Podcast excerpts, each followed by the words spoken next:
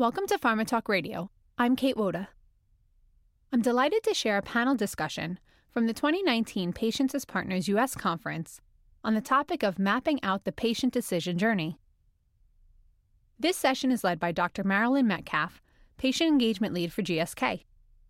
Dr. Metcalf is joined by Rob Long from Uplifting Athletes, Lily Stairs from Savvy Cooperative, Mary Murray of BMS, Hannah Watson-Eckard of Inspire, and Robert Weker, a three-time cancer survivor. I hope you enjoy the podcast. So I'm Marilyn Metcalf. I'm the patient engagement lead at GSK, who is aligned to oncology, and I also do a lot of external collaborations. I'm honored to be here. I absolutely love this meeting, and I'm so thrilled to see it continue to grow. We have a wonderful panel, and I'm going to ask all of you to come on up with me. I'm going to be sitting here next to the rest of the panel, and we'd like to talk. Yeah, come on up. And we'd like to talk with you about the patient's decision journey. So we're going to start by letting everybody introduce themselves, and then we will go into some discussion that we had previously with a diagram to help you kind of sort through things. And then there are some additional resources that we're contributing to the toolbox that you will see in the slides that we've provided for later. We're just going to use the one animated slide right now, but you'll see more detail if you want to look at those resources later. Okay, so want to start, Lily? Yeah, sure. Hi, everyone. My name is Lily Stairs. I got into patient advocacy about 7 years ago when I was diagnosed with 2 autoimmune diseases back-to-back. So I'm currently living with Crohn's disease and psoriatic arthritis. That propelled my career and brought me into patient advocacy within the life sciences, and I have worked in the clinical trial space before as the head of patient advocacy at Clara Health, the company connecting patients to clinical trials, and I now serve as the head of growth and partnerships at Savvy Cooperative. You can think of us as the Match.com for patient insights. So hi, everybody. I'm Mary Murray. Bristol-Myers Squibb, it says diversity and patient engagement, which was true, and I sent that in, but now it's enrollment and engagement, and, you know, ask me 6 months from now, it'll probably be a little different as the acquisition comes to fruition, we hope. So I've been in this role about, it'll be 7 years. It was about 7 years ago in April that BMS decided, hey, we need not just an advocacy role, but a patient engagement role in clinical development, and not a traditional advocacy role, but an operational role. And I think that was really forward-thinking. And as I said, I think I was at the first meeting of this, and it was smaller. There was a snowstorm, so I know the registration was higher at the time, but it was smaller. It was a much more, it was a very intimate meeting, but it's really amazing to see how this idea of patient engagement in research in a real operational way has grown. And it's just exciting, and I'm so happy and proud to be a part of it. Nope, now I don't need to pass. We're shared. My name is Robert Long, and like Mary, my title has since changed since I sent in the information. But so I am the executive director of an organization called Uplifting Athletes. A few of you in the room were at our event on Saturday night that we held called the Young Investigator Draft at Lincoln Financial Field, the Eagle Stadium. We work to leverage the platform that athletes have across the country to raise awareness and funds for the rare disease cause. I am here. I am also a rare disease patient. I played football at Syracuse University. I thought I was headed to the NFL. And 5 days after my last game, I was diagnosed with a high-grade glioma, an aggressive, rare form of brain cancer. But I am fortunately still here 8 years later and happy to be joining you guys and looking forward to being a part of the panel. Morning, everyone. Rob Weker. I guess I'm up here primarily because I'm a three-time cancer survivor, having most recent bout with pancreatic cancer. So Alex Trebek and I do have something in common. I'm also a former executive within R&D with a pharma company in the non-clinical space. So understand how that part works as well. I currently sit on the Penn Advisory Council for patients, where we get to sort of see all projects that come by, and look forward to sharing my story a little bit. So you can see there are a pair of boots here. and they're sort of to remind me that until you really walk the journey in our shoes, you can only appreciate the story. So I'll pass on. I'm Hannah Watson-Eckard. I'm research manager at Inspire. For those not familiar with us, Inspire.com is a social media platform that connects patients and caregivers with each other. We have over 1 million members with a whole host of medical conditions. In my role as research manager, I am one of the people that really appreciates the stories.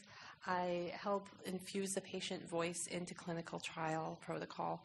We've worked with pharma companies to look at individual protocols and get patient and caregiver feedback on the protocols, as well as we've done some research around patient and caregiver sentiment around clinical trials in general. Okay. Thank you, panel. So if we can go ahead and bring up the diagram, please. As many of you know, it all starts with a diagnosis, and we had one of our panelists saying, well, ideally early diagnosis. We know that's not always true, but would anyone like to chime in with a little bit of your experience around your diagnosis or your misdiagnosis or your re-diagnosis before we move into the rest of it? Yes, I'll chime in for that one. So basically, two of the favorite words I have in the English language are early detection. And early detection clearly gives a much better likelihood of a successful outcome. And a lot of times, at least for me, when I was dealing with local doctors, they didn't really have a good understanding of what my issues were.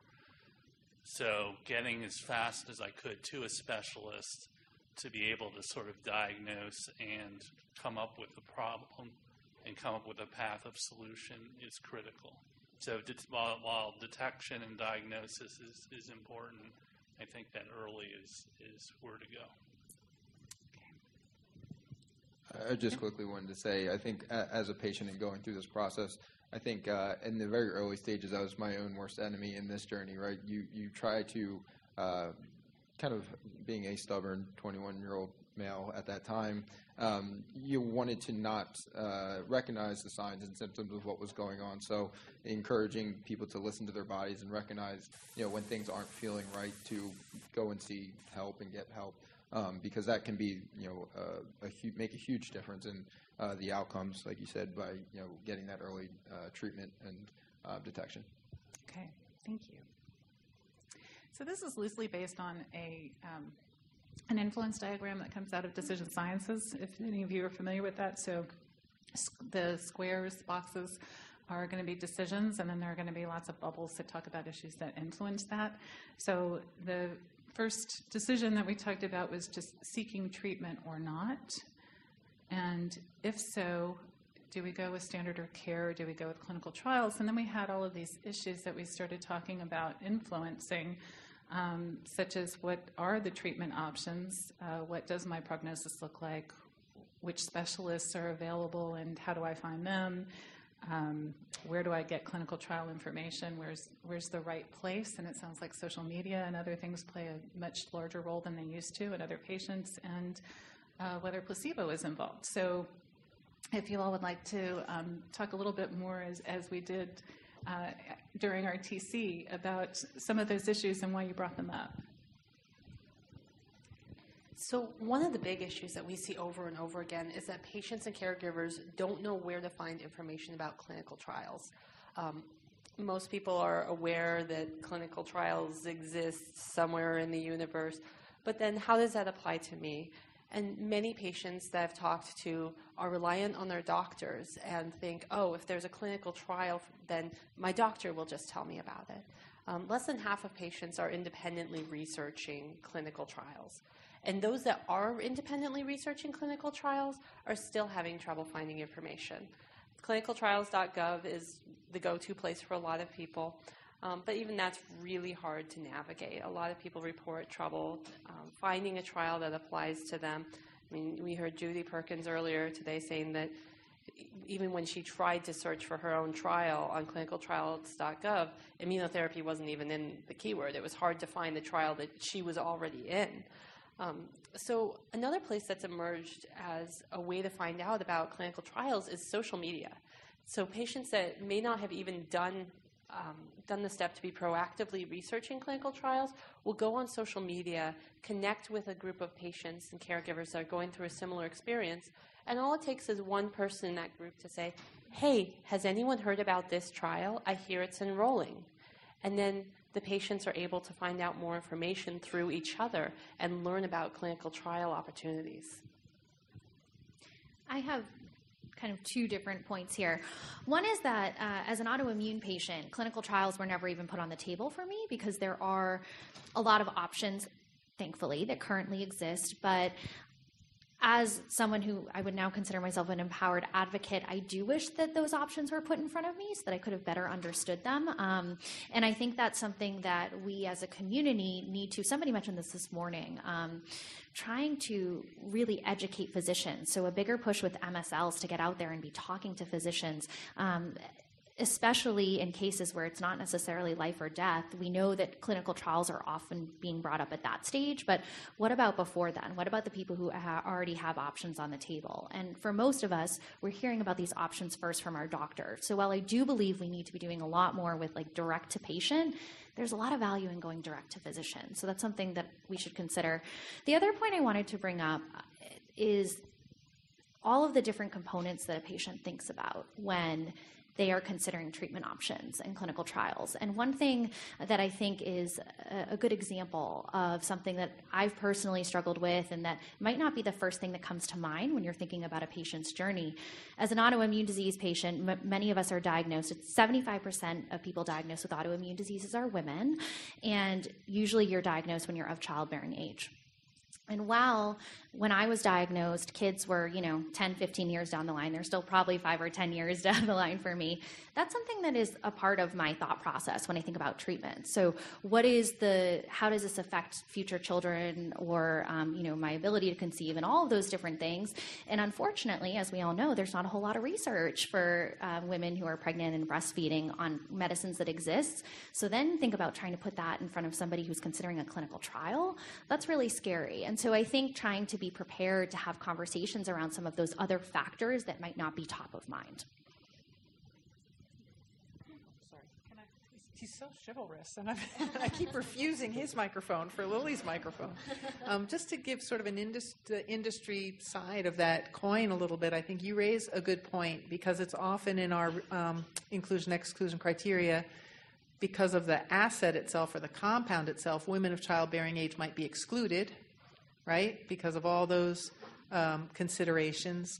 So we have to understand that even if they're a high percentage, if a high prevalence in that population, we have to understand what we can reasonably, what's the population that can be part of research because of those restrictions. And the other thing is, you talked a little bit about, we've talked about, we're looking at the decision journey here, and there's a lot of bubbles, and there's more bubbles to come, which are all good bubbles. But you'll see, there's a lot going on in someone's mind about the decision, and that started at least me thinking, we've got operational deliverables. Our deliverable is recruitment. Our deliverable is enrollment. But what if our deliverable shifted to being decision support? And what are the questions that people really need to answer at the point in time where they have this choice, a standard of care versus a clinical trial? And so we're thinking really 3 questions. Is it right for me clinically, which we do a lot of talking about? Can I afford it? Is it convenient? And then kind of what else matters? And if we can be thinking about all the communications that we're preparing about our given studies or the given research project that we're doing, and just try to think, how do we help a person evaluate this option by helping them answer these 3 questions? That might help not just with enrollment, but with the outcome, with the person's experience as they're making this choice. And so I think that's something in industry we can be learning to do better. So let me just try to paint a little bit clearer picture for you. So if you can close your eyes for a second, and I'm a doctor. My mom would be so proud. I'm a doctor, and I come in and I say, I'm sorry you have cancer or whatever the disease is. If you think I hear, as a patient, you hear anything else through that entire meeting, you're wrong. You completely zone out. You might be there with your spouse trying to understand and absorb what it is that just happened to you, because your world has basically been turned upside down in about 5 minutes. So you really need to think about, what is the patient hearing? What's their reaction going to be? Again, starting to build towards the social media angle, you then go home and it's like, oh, well, I've got pancreatic cancer. Let me go read about that. And as someone who is diagnosed with that, don't do it. You start reading, you're going to get scared beyond wits, right? So you really need to sort of get that balance. And it then comes back, well, someone asked me, well, how did you determine whether to be on a clinical trial or not? And having been through the, hey, you've got cancer 3 times, pancreatic has a survival rate, 5-year survival rate of about 8%. Other kinds of cancer I had a survival rate of 90+%. So yes, it's concerning, those other forms, but 7%, 8%, you have my attention, right? And you have a willingness in a patient who's probably going to go out and take risks because they know their options might be well limited, right? So you have to really think holistically, what's the patient doing as they're trying to make this decision? If I listened to all the people, I came from a pharma background. I had plenty of people weighing in on their views. If I listened to everybody, I wouldn't have gone with the trial, but I went with it anyway.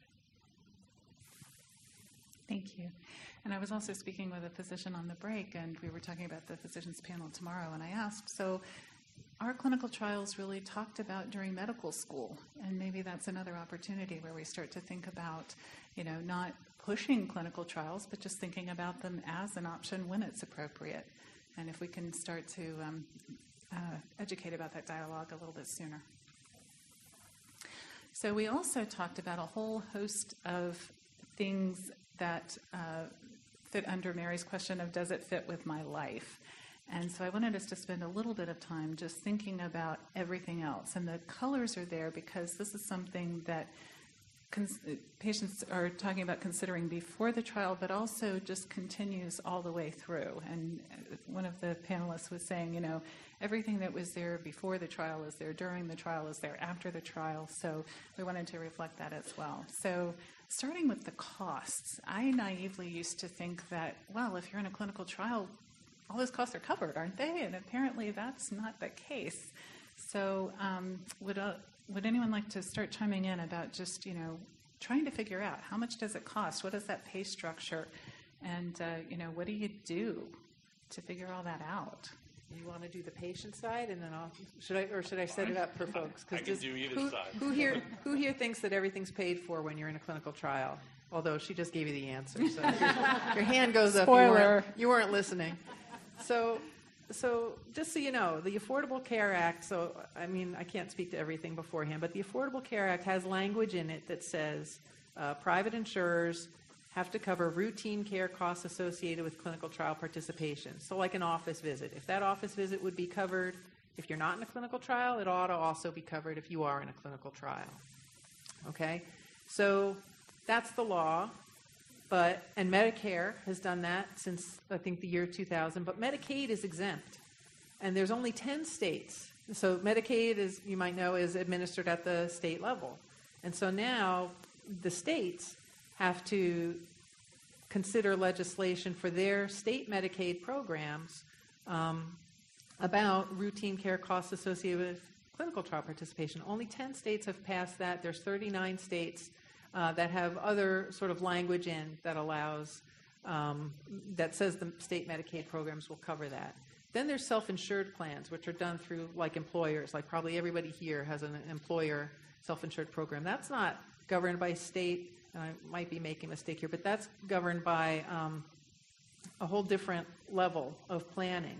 And so they may or may not, your plan, go back and check, your plan may or may not cover routine care costs associated with clinical trial participation.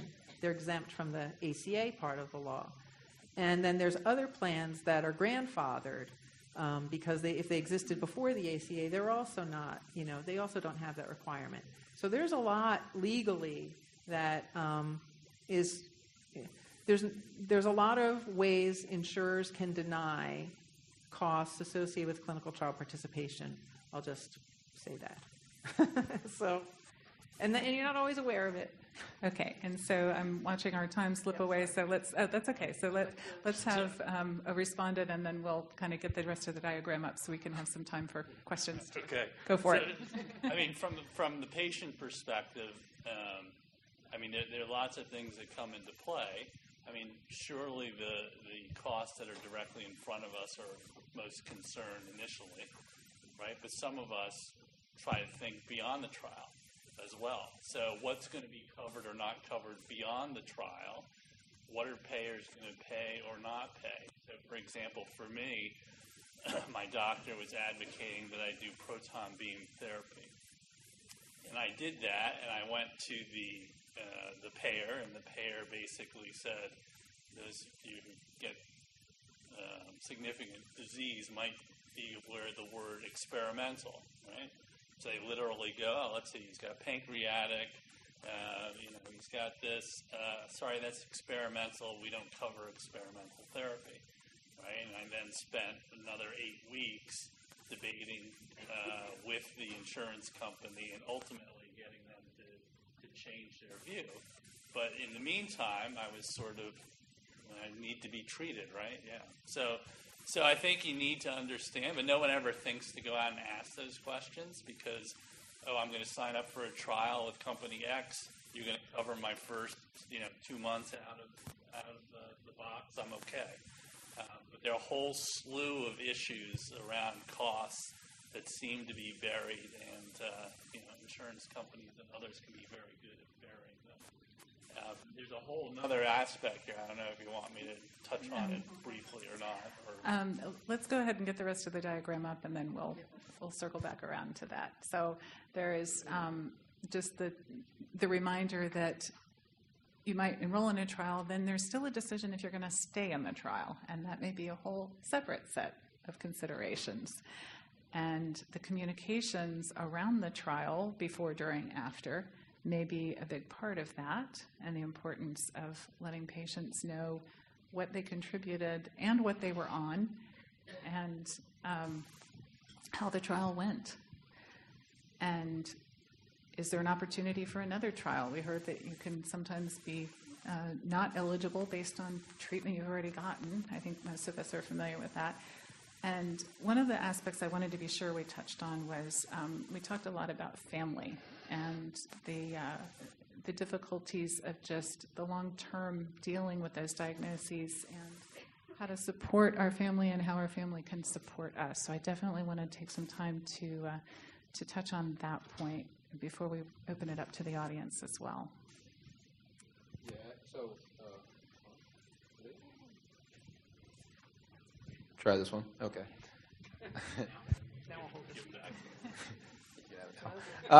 So I think one of the...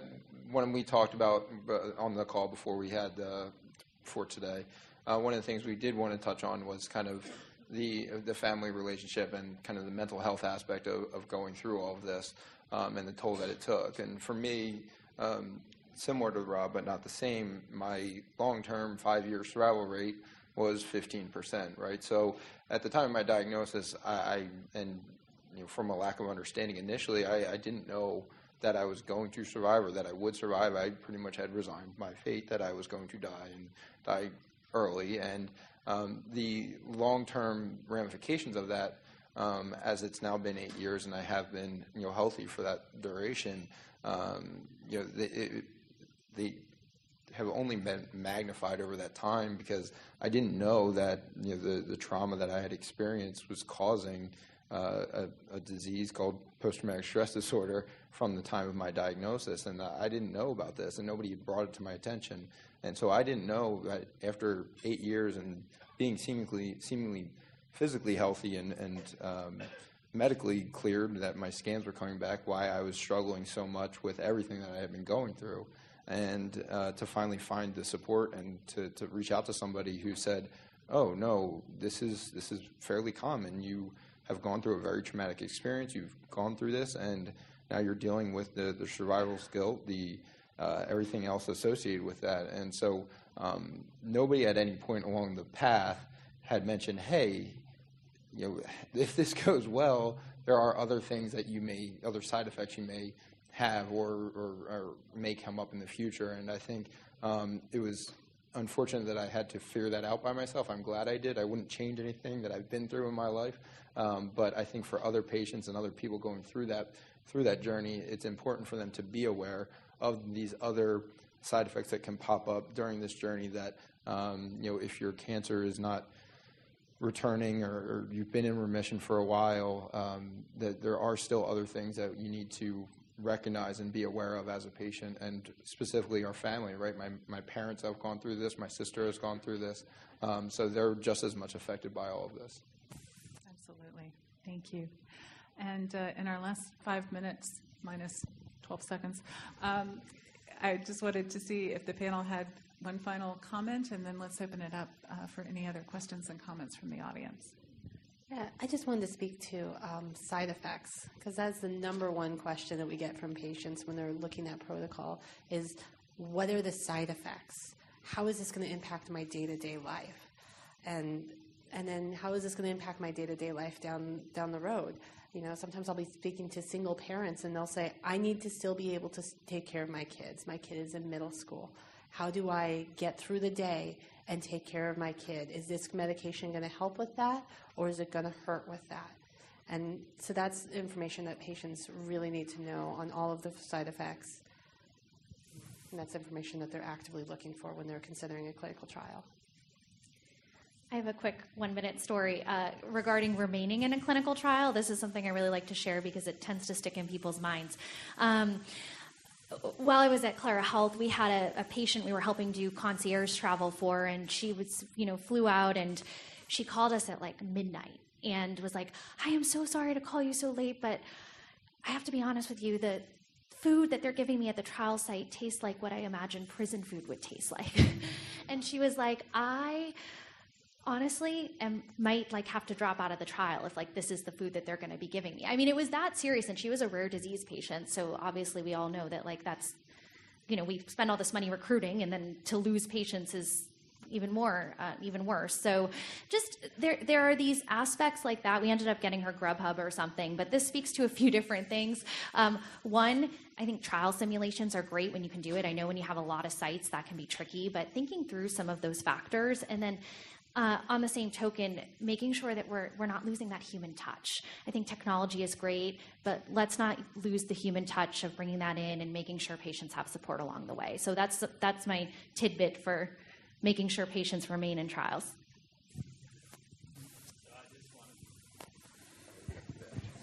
Hello. Okay. I want people to think about a slightly different stakeholder who isn't actively engaged very often, and that's the employer. And the contract, if you would, between the employer and the employee. And I can't count the number of times I went back to the HR department at my company, and they said, oh, we have this great short-term disability, you're just going to go on that, and everything will be fine. And I'm like, well, no, I want to work.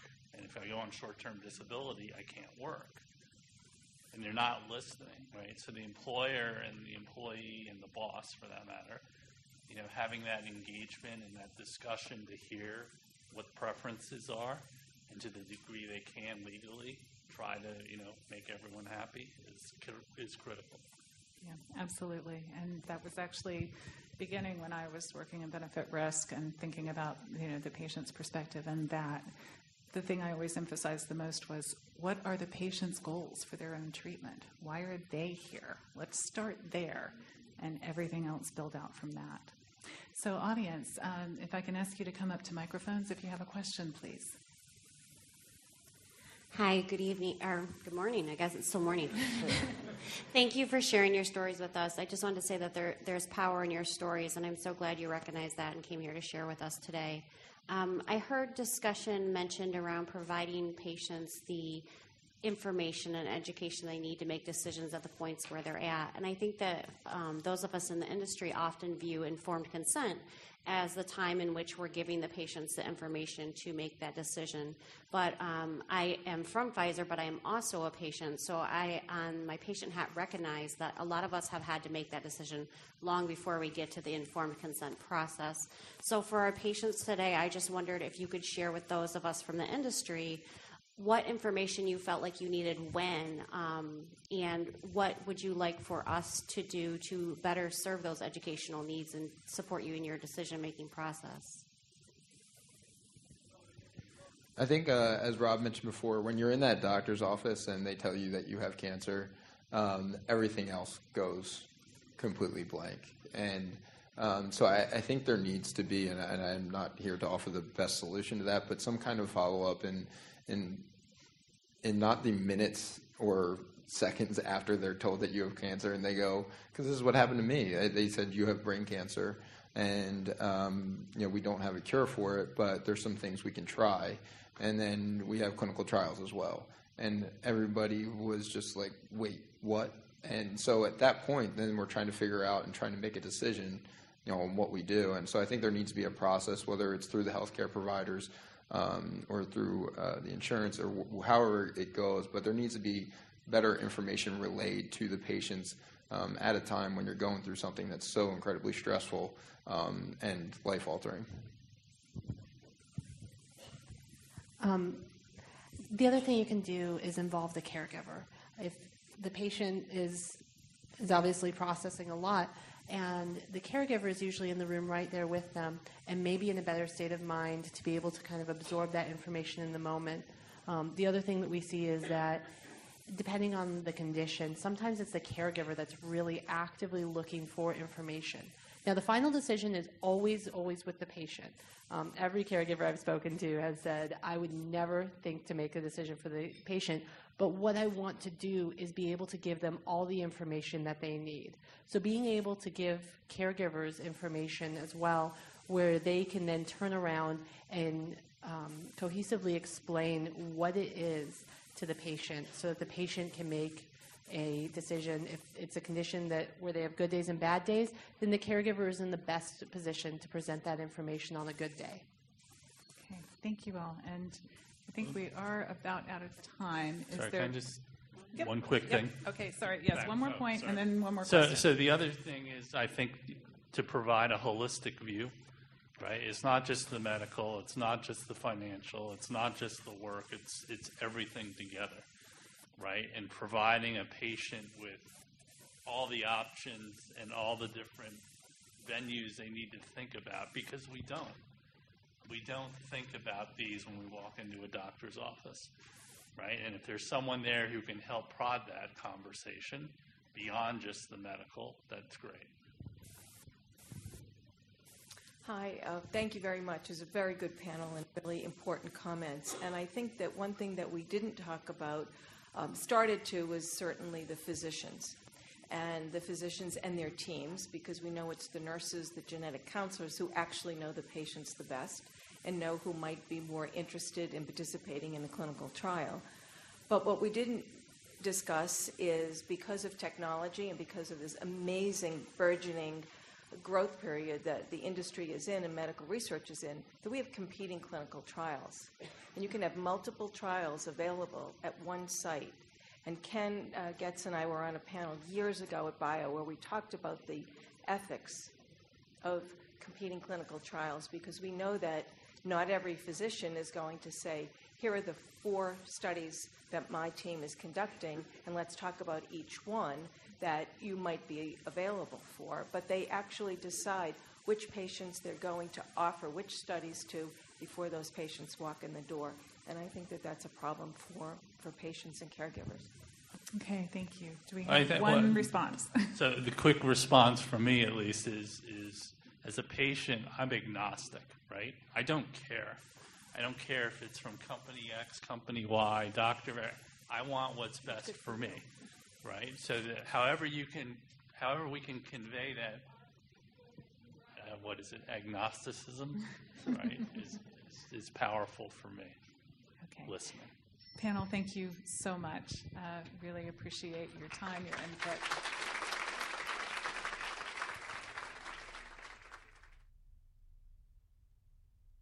We hope you enjoyed the discussion. For more information, visit theconferenceforum.org. Thanks for listening.